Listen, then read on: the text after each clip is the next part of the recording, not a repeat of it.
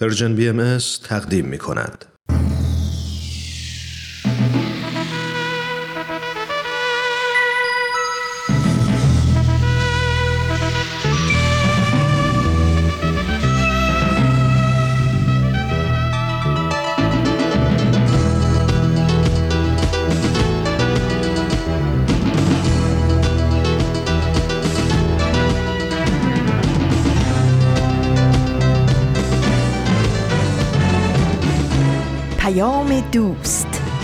برنامه ای برای تفاهم و پیوند دلها.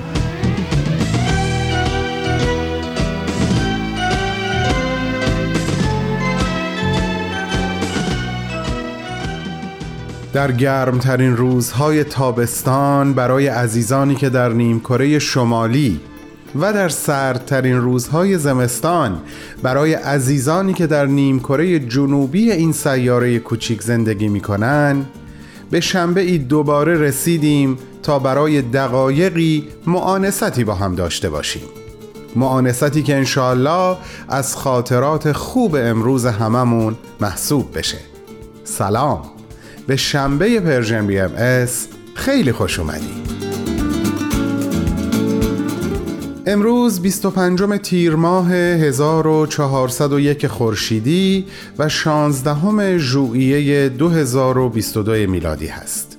من بهمن یزدانی هستم و به نمایندگی از طرف همه همکارانم با دو برنامه سخنرانی و معماران صلح با شما همراهم. همراهی شما رو هم به جان مشتاق. امیدوارم تا پایان 45 دقیقه برنامه امروز حضور همگی شما رو داشته باشم. امروز هم از فرصتی که ما بین برنامه ها برای گفتگو با شما دارم می‌خوام برای مرور یکی دیگه از خاطرات خوب سفرم استفاده بکنم و تجربه منحصر به فردی رو باهاتون در میون بذارم. سالها قبل یک فایل صوتی از جناب مهندس فریبرز صحبا شنیدم تحت عنوان تعبیر عاشقانه فضا. فکر می‌کنم نام ایشون برای بسیاری از شما نامی آشنا باشه. مهندس صحبا معمار شهیر ایرانی که یکی از برجسته ترین و ماندگارترین آثارشون بنای مشرق الاسکار یا عبادتگاه بهاییان در دهلی هندوستان هست. البته این که میگم عبادتگاه بهاییان شاید خیلی تعبیر درست و رسایی نباشه چرا که این معابد رو بهاییان می‌سازند. اما اونو به همه انسانها با هر نوع عقیده تقدیم می‌کنن تا بیان اونجا و به سبک و سیاقی که باور دارن و بهش مؤمن هستن عبادت کنن. بگذریم. سخنرانی جناب صحبا یک سخنرانی هنری بود با الهام از شعر سهراب سپهری به نام مسافر که در اون شعر دو نفر دارن با هم صحبت می‌کنن یکی از اون یکی دیگه می‌پرسه قشنگ یعنی چه؟ و جواب میشنوه که قشنگ یعنی تعبیر عاشقانه اشکال و جناب صحبا میگن چون من معمار هستم و کارم با فضا هست نام سخنرانی خودم رو با الهام از شعر سهراب جان سپهری گذاشتم تعبیر عاشقانه فضا. باری. ایشون در اون سخنرانی به بعدی جدید از هنر اشاره می‌کنن تحت عنوان بعد پنجم یا بعد رابطه. در توضیحش اینطور میگن که در این بعد هنرمند نمیگه یک چیزی زیباست. بلکه او زیبایی رو در جان مخاطب برمیانگیزه. و مثالی که می‌زنن از نقاش معروف ونسان ونگوک هست که من خودم به شخصه عاشقانه خودش و کارهاش رو دوست میدارم. جناب صحبا تابلوی گلهای آفتابگردان ونسان رو مثال می‌زنن و توضیح میدن که به چه دلیل به نظر ایشون این تابلو در بعد پنجم هنر خلق شده. من این توضیح رو تا اونجایی که حافظم یاری بکنه براتون نقل خواهم کرد امروز. اما این مقدمه رو تا اینجا براتون گفتم که یکی از بهترین اتفاقهایی که در این سفر برای من افتاد رو تعریف کنم. اون اتفاق رفتن به موزه آثار ونگوگ در آمستردام هلند بود و اون لحظه با شکوهی که من در برابر این اثر فاخر و ارزشمند یعنی گلهای آفتابگردان قرار گرفتم. حقیقتا حال دلم در اون لحظات تا آخر عمر از خاطرم نخواهد رفت و چقدر خوشحالم که این امکان به لطف Persian BM و به لطف شما برای من فراهمه که بتونم از این تجربه گرانبها باهاتون حرف بزنم. بسیار خوب. باید نوبت رو رعایت کرد. ازتون دعوت می‌کنم من رو در اجرای برنامه سخنرانی همراهی بکنین. در ادامه این گفتگو رو با شما پی خواهم گرفت.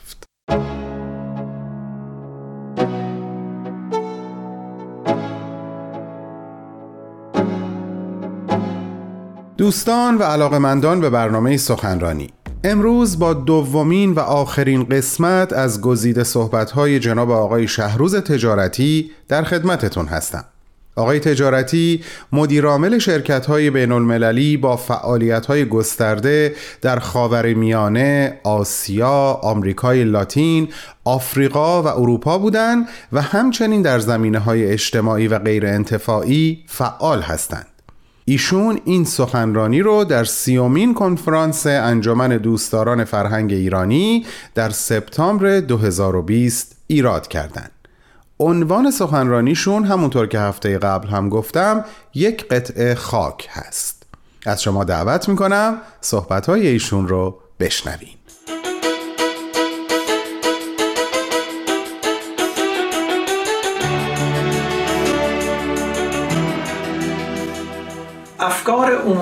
بیش از پیش حامی این است که نظم جدیدی میبایست در این عالم حکم فرما شود.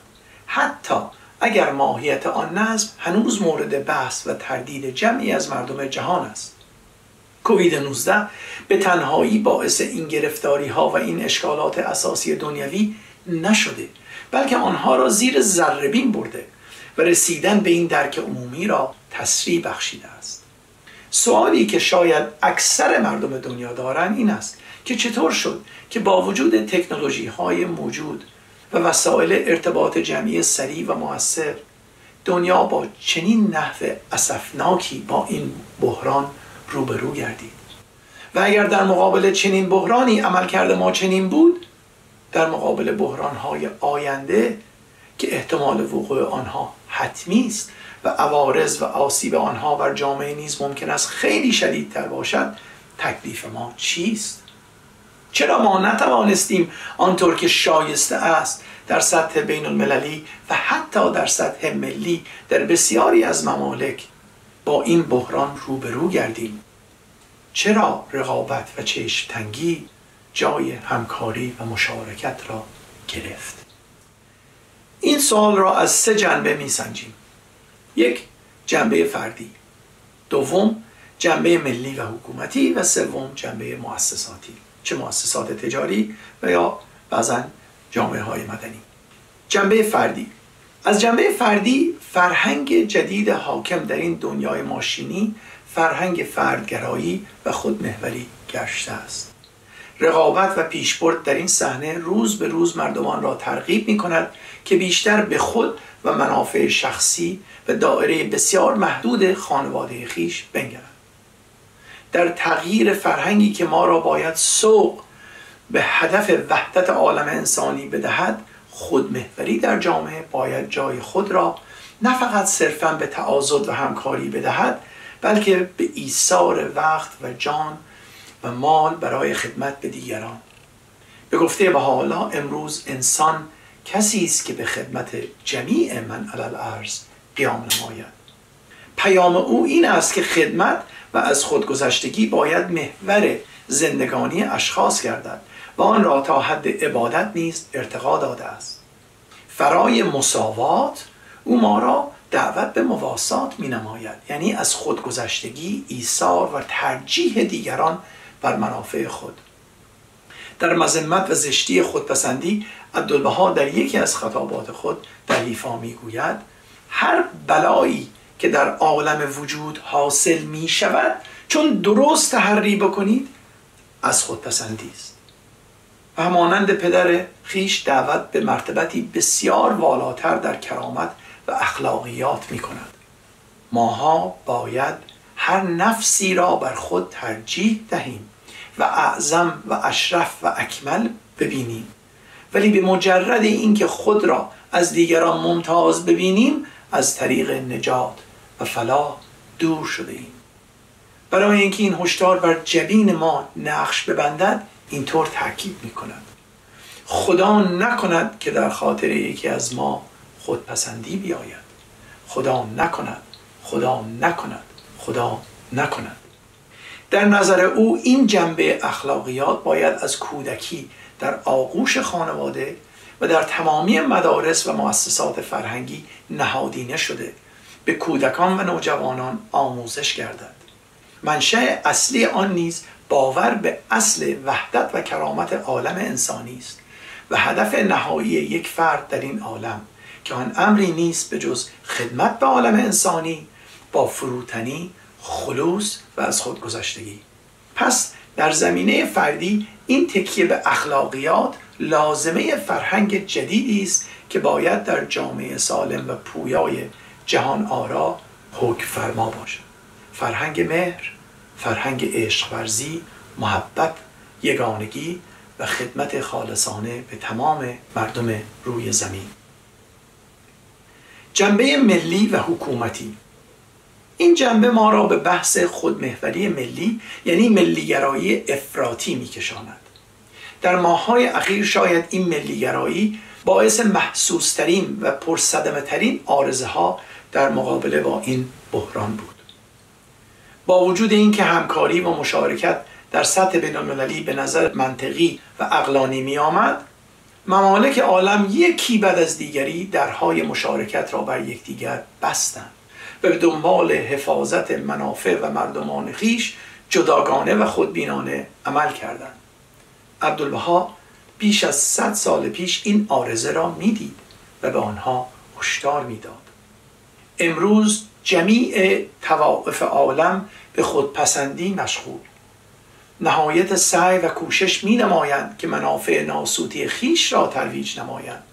خود را می پسندند نه ذات الهی را. و نه عالم انسانی را. منفعت خیش می طلبند نه منفعت عمومی را. در اینجاست که باید نظم جدیدی مبنی بر اساس وحدت عالم انسانی و تأسیس بنیانی جهانی با مؤسسات و سازمانهایی با کفایت و با قدرت اجرایی ایجاد کردند. بهاءالله در بیش از 150 سال پیش نه تنها برای اولین بار در تاریخ چشم انداز و نوید یک جهان متحد و یک عالم و یک وطن را به تمام مردم داد بلکه وسایل ساختارهای لازمه و کاربردی آن را نیز مطرح نمود.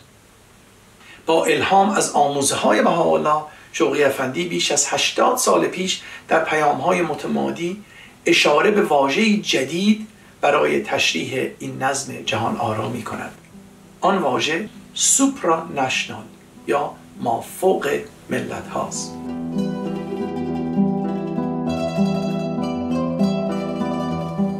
در این خصوص به اجمال اشاره به بعضی از ابزار لازمه برای برقراری این نظام و فرهنگ جدید می نماییم.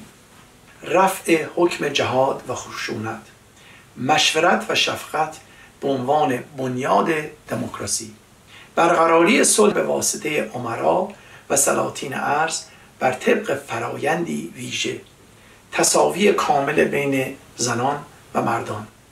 تقلیل فاحش سلاحها به قدر حفاظت و امنیت محلی. یک دستگاه ارتباطات و مخابرات سریع و منظم. اتخاذ یک زبان و خط بینالمللی اضافه بر زبان مادری. یک نظام مشترک برای پول و اوزان و مقادیر مطبوعات بیطرف و بیغرض. تعدیل معیشت عمومی برای از بین بردن فقر و ثروت افراطی. تنظیم منابع اقتصادی و مواد خام جهان در پیشبرد منافع کل مردم دنیا.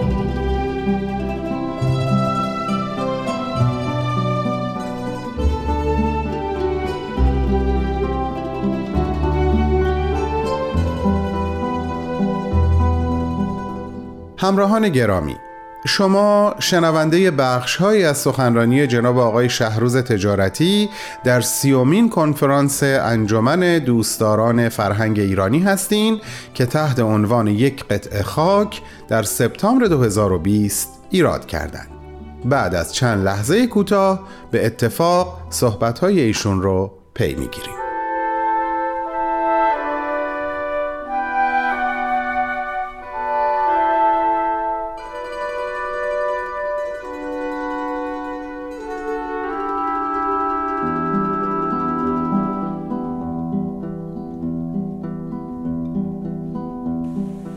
جنبه سوم جنبه مؤسسات تجاری و جوامع مدنی. این جنبه نیاز به ساعتی جدا دارد ولی به علت اهمیت خاص آن به اختصار به بعضی از رؤوس مطالب مربوطه آن می‌پردازیم.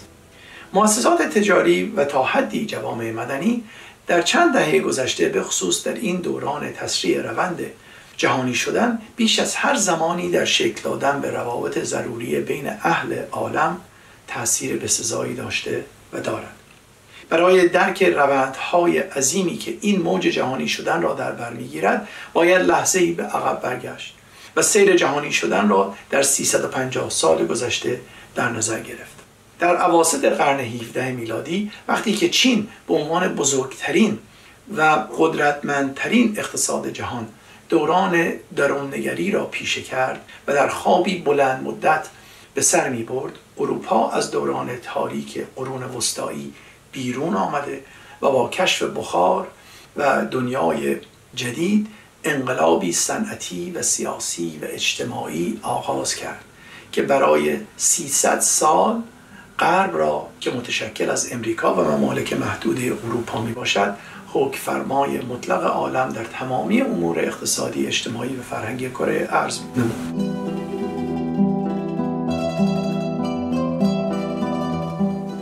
ولی نکته مهم این است که می‌توان گفت که مرحله جدید جهانی شدن برای اولین بار این امکان را فراهم نموده تا نه فقط قشر محدودی در غرب بلکه ملل و اقوام مختلف عالم از شرق و غرب و شمال و جنوب در ساختن جامعه سالم و پویا نقش داشته باشند. بعضی از روندهای عظیمی که این جنبش جهانی را در بر می‌گیرد عبارتند از شهرنشینی و شهرسازی سالخوردگی و عمرهای طولانی بالا آمدن طبقه متوسط مصرفگرایی محیط زیست بهداشت عمومی امنیت بین المللی منابع جدید انرژی هوش مصنوعی و بسیاری روندهای دیگر.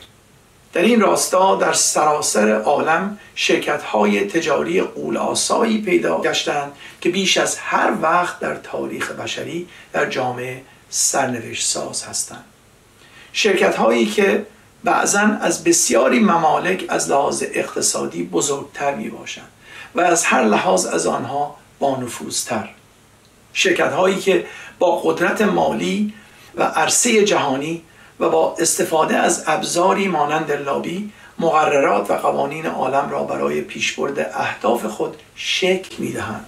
شرکت هایی که اگر فشار اذهان عمومی نگران از محیط زیست و بهداشت عمومی و فسادهای اقتصادی و غیر نبود مقصدشان فقط سودهای کلان بدون رعایت عدالت و مسئولیت پذیری می بود مرکبشان رقابت شدید و بازیگوشانه. و مرامشان آنکه سرمایه بزدل است و در نهایت به بالاترین بازده خود جواب می دهد. آنها شاید باعث و بانی شکاف عظیم میان فقر و ثروت نبودند ولی این روند دردناک را به شدت ترویج می کنند. اگر خودمهوری شخصی از زشترین صفاده است و باعث بروز آفتهای گوناگون در اجتماع می گردد چرا ما خودمهوری و رقابت های سرسامآور شرکت های تجاری را به عنوان امری بدیهی و لازم پذیرفته ایم تقلای مداوم و بیپروای این شرکت ها برای پیشگیری و رشد و ازدیاد سود به هر قیمت و انتظار و تشویق بازارهای بورس دست به دست هم داده و اصل تنازع بقا و جنگل ها را حکم فرما نموده. مانند سلول های سرطانی که فکری به غیر از رشد در سر ندارند و به تنهایی اشکالی در این کار نمی بیند. اما به گفته عبدالبها این جهان نامتناهی مانند هیکل انسانی است. جمیع اجزا به یکدیگر مرتبط. پس برخلاف آن سلول سرطانی ما باید ناظر به تمام هیکل عالم انسانی باشیم و سرطان خودمهوری بر کنار شویم. ایجاد فرهنگی جدید مستلزم تجدید نظر بنیادین در بسیاری از این زمینه هاست. دوستان و سروران عزیز عالم انسانی آبستن حوادث عظیمی است. و در آستانه نقطه عطفی است بی‌نظیر نقطه عطفی که به نظر می آید می تواند دستاوردهای بسیار پرباری در شکلگیری آینده عالم انسانی تحت فرهنگی نوین با خود همراه آورد. اینها از نمونه روس مطالب و ابزارهایی است که متفکری ایرانی تبار برای مردم دنیا بیش از 150 سال پیش از گوشی زندان به ارمغان گذاشت.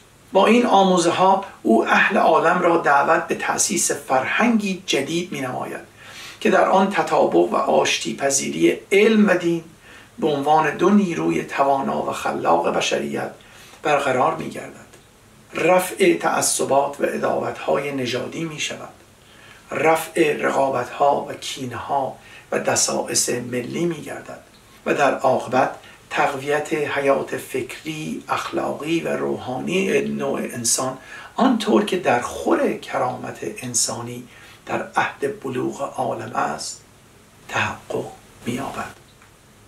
دعوت او بر پایه مهر و محبت و عشق به وطن و به عالم انسانی است. مرکب او احترام و مشورت و همکاری و یادگیری است. دعوتی که امروز جامعه ما در نهایت فروتنی و محبت از یکایک عزیزان ایرانی می نماید. شاید برای ما ایرانیان جای افتخار باشد که منشأ و مبدع این آموزه ها از فضای نامتناهی و از ممالک بعیده شرق و غرب نیامده بلکه از بطن خود ایران زمین جوشیده چه به جا گفت شاعر ملهم شیرین سخن.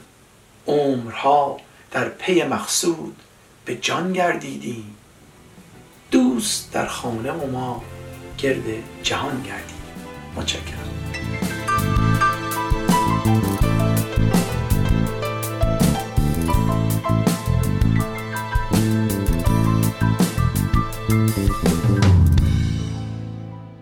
دوستان عزیزم این بود بخش دوم و آخر از گزیده صحبت‌های جناب آقای شهروز تجارتی فعال در زمینه های اجتماعی و غیر انتفاعی تحت عنوان یک قطعه خاک آقای تجارتی این سخنرانی رو در سپتامبر 2020 در سیومین کنفرانس انجمن دوستداران فرهنگ ایرانی ایراد کردند. از همگی شما دعوت می کنم تا شنبه هفته بعد با من همراه باشید برای شنیدن یک سخنرانی دیگه از یک سخنران دیگه. با بهترین آرزوها.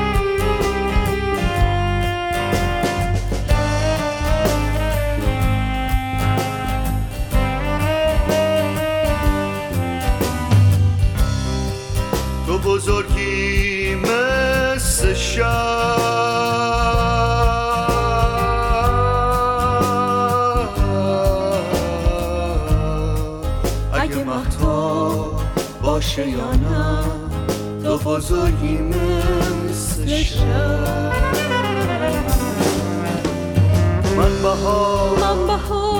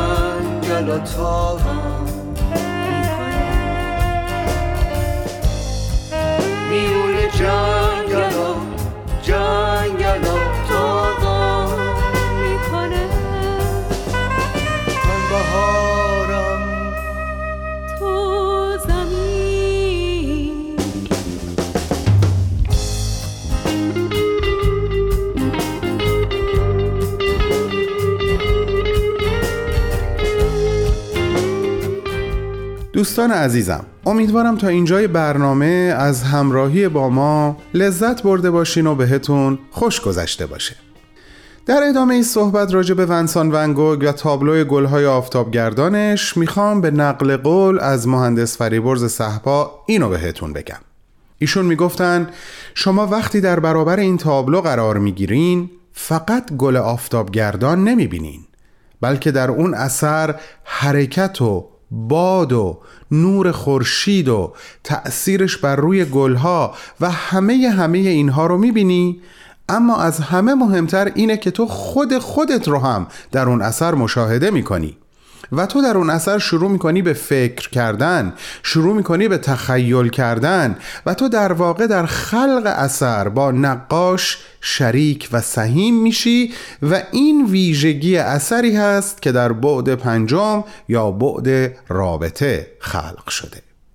اثری که مستقیما حرفی رو به تو نمی‌زنه بلکه فضایی رو برای تو ایجاد می‌کنه تا تو با قرار گرفتن در اون فضا و ایجاد ارتباط با اون فضا خودت به اون نتیجه که باید می‌رسی و صاحب درک و دریافت خودت میشی و اینطوری با صاحب اثر در خلق اثر احساس مشارکت و همکاری خواهی کرد. و حالا شما تصور کنین که من در اون موزه زیبا و مجلل در برابر تابلوی گلهای آفتابگردان ایستاده بودم. وقتی مشغول نگاه کردن به این تابلو بودم جایگاهی که امروز ونسان در بین نقاشان و هنرمندان جهان داره رو با شرایط سخت و دردناکی که در طول مدت زندگیش در این عالم داشت مقایسه می کردم زندگی ونسان سرشار از فقر و تنهایی و تجربه های شکست عاشقانه بود. او فقط به آفریدن می اندیشید و تنها کاری که می دونست هرگز نباید فراموش کنه این بود که مبادا دست از تلاش برداره و مدیون خودش بمونه. او در تمام طول زندگیش فقط یک تابلو از آثارش رو تونست به فروش برسونه و خیلی از همکاران او اصلا ونسان رو نقاش به حساب نمی آوردن. البته به استثنای دوست صمیمیش گوگن که تابلوی از او هم در این موزه موجود بود و قطعا براتون خالی از لطف نیست اگر بگم که گوگن ونسان را در حال کشیدن تابلوی گلهای آفتابگردان نقاشی کرده بود.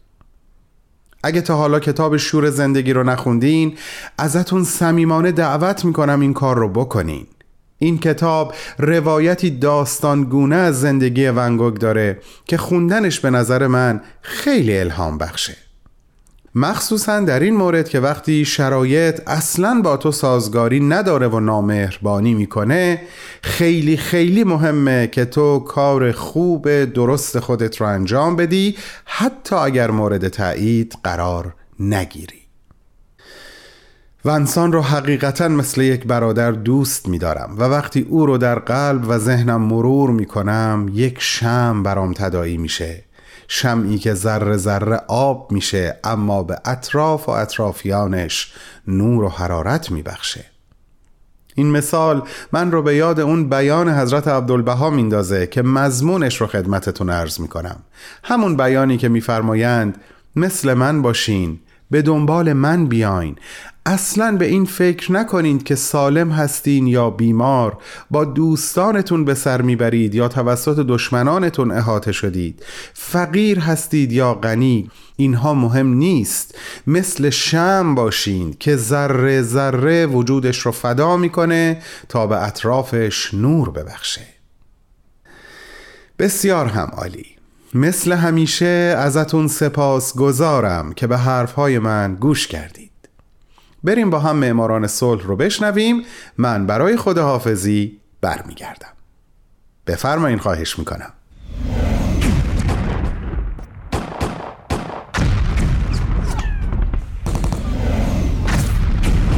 معماران صلح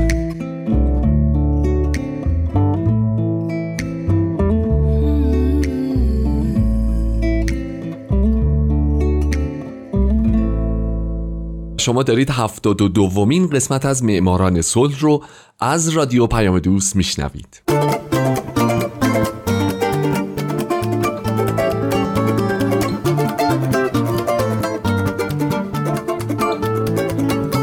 درود به شما فارسی زبانان این دهکده جهانی. من هومن عبدی هستم. به معماران صلح خوش اومدید. برنامه که اختصاص داره به برندگان نوبل صلح.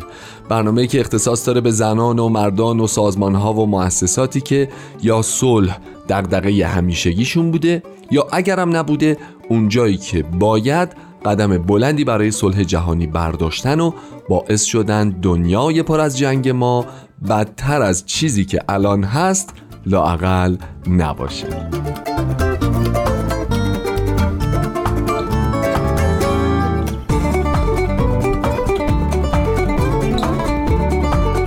این هفته سال 1974 میلادی ایساکو ساتو.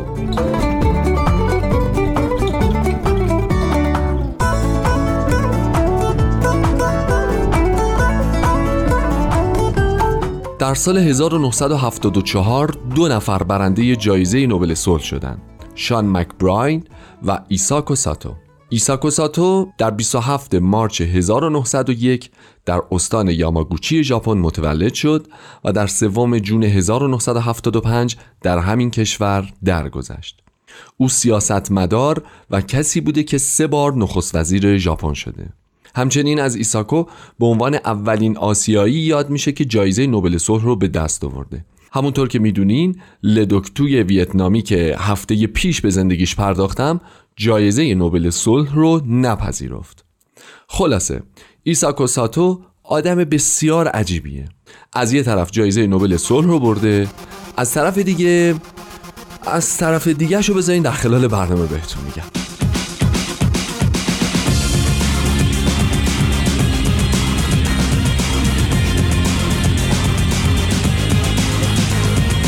ساتو در خانواده مرفه به دنیا اومد و بعد از طی دوران مقدماتی تحصیلش رفت و در دانشگاه سلطنتی توکیو به تحصیل مشغول شد.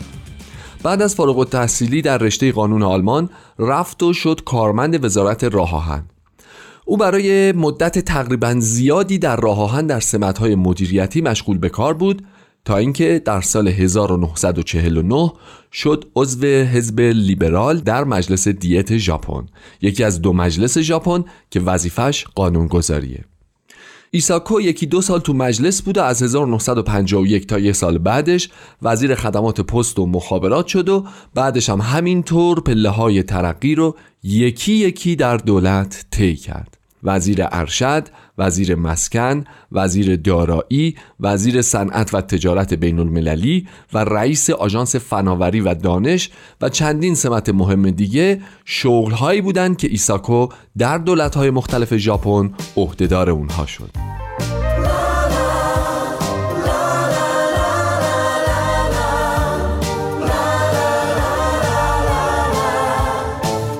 ایساکو ساتو در نیمه اول دهه 1960 میلادی زمانی که نخست وزیر ایکتا به خاطر بیماری از مقامش کنارگیری کرد جای اون رو گرفت. دوران زمامداری او بر ژاپن که اتفاقا دوران تقریبا طولانی هم بود و تا سال 1972 طول کشید دورانی بود پر از چالش های مختلف. از یه طرف او به خاطر سیاست های اقتصادیش که باعث رونق اقتصاد در ژاپن شده بود نخست وزیر محبوبی بود از طرف دیگه سیاست خارجی او که در واقع سعی بر برقرار کردن یک توازن بین چین و آمریکا داشت خیلی وقتا مورد انتقاد مردم قرار می گرفت و حتی دفاع او از اقدامات نظامی آمریکا باعث شد که در ژاپن تظاهرات گسترده ای شکل بگیره. این تظاهرات تبدیل به شورش شد و حتی ساتو مجبور شد دانشگاه معتبر توکیو رو برای یک سال در سال 1969 تعطیل بکنه.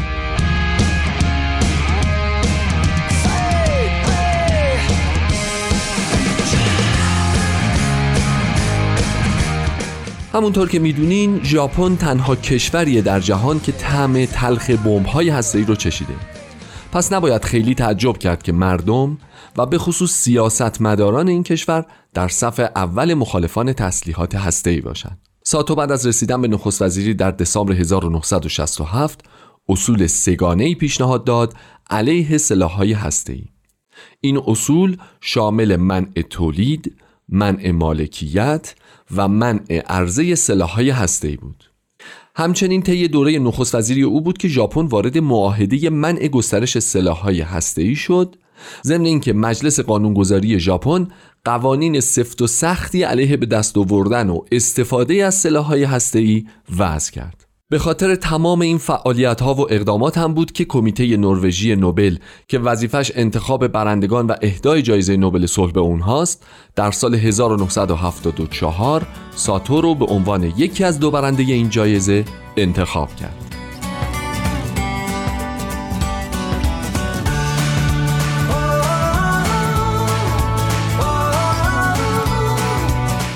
اما شاید بشه گفت نکته تاریک زندگی ایساکو ساتو یکی از دو برنده جایزه نوبل صلح در سال 1974 سالیان بعد در دسامبر سال 2008 تازه برملا شد. در این تاریخ آمریکا بسیاری از اسناد طبقه بندی شده رو طبق روندی که دولت این کشور داره در دست عموم قرار داد و معلوم شد که ساتو در حین سفرش به ایالات متحده در ژانویه 1965 درباره احتمال استفاده از تسلیحات هسته‌ای ضد جمهوری خلق چین با مقامات آمریکایی مذاکره می‌کرده. همچنین در سال 2009 پسر ساتو گفت که پدرش با نیکسون در نوامبر 1969 توافق کرده بوده که اجازه بده کلاهک های هسته‌ای آمریکا در اوکیناوا استقرار پیدا بکنه به شرط اینکه این استان به حاکمیت ژاپن برگردونده بشه خلاصه فاش شدن یه همچین واقعیت هایی هم باعث ناراحتی شدید سه کشور ژاپن، چین و آمریکا از همدیگه شد و هم باعث کشمکش های سیاسی درست و حسابی بین احزاب مختلف سیاسی در ژاپن شد.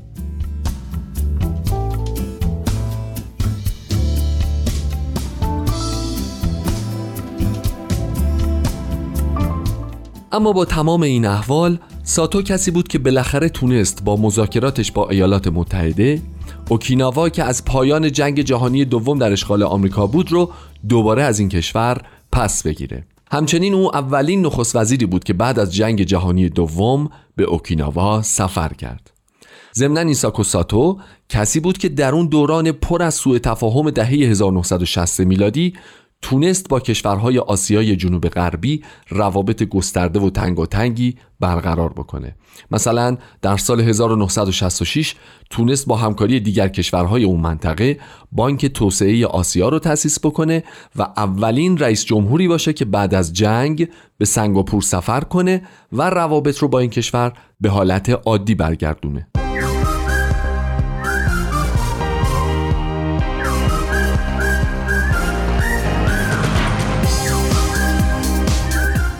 گفته میشه ایساکو ساتو در 19 می 1975 وقتی در رستوران بود دچار سکته مغزی شد و به کما رفت.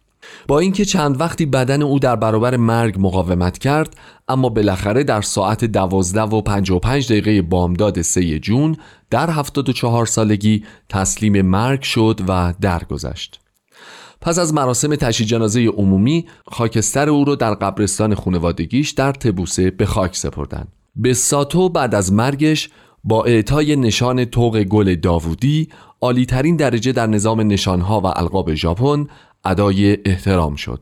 همچنین از جمله نشانهای افتخار دیگه‌ای که ساتو در طول عمرش کسب کرده میشه به نشان اعظم شوالیه ایزابلای کاتولیک و کمربند اعظم نشان گل داوودی اشاره کرد. در مورد زندگی خصوصی ساتو هم باید براتون بگم که او در سال 1926 با هیروکو ماتسو اوکا دختر یک دیپلمات ازدواج کرد و اونا صاحب دو فرزند شدند.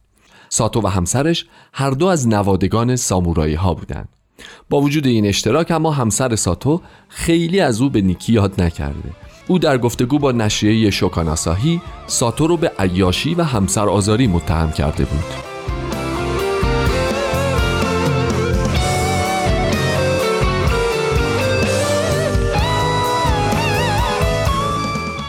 دوستای عزیز در مورد آدم های مثل ساتو آدم میمونه که چجوری باید قضاوت بکنه. اصلا شاید به خاطر همینه که یکی از اصول اخلاقی چه در شرق و چه در غرب عالم اینه که آقا جون در مورد همدیگه قضاوت نکنیم.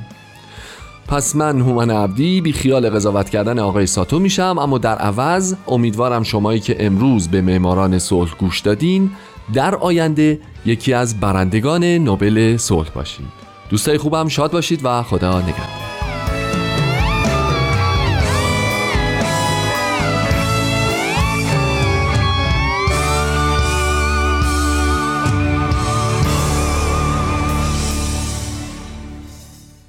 دوستان خوب و عزیزم این چهل و پنج دقیقه فرصت مقتنم و دوست داشتنی مصاحبت من با شما رو به اتمامه مثل همیشه ازتون تقاضا می‌کنم از طریق پلتفرم های Persian BMS در صفحات مجازی مثل فیسبوک، SoundCloud، پادکست، تلگرام و اینستاگرام با ما در ارتباط باشید به وبسایت ما www. persianbms.org سر بزنین.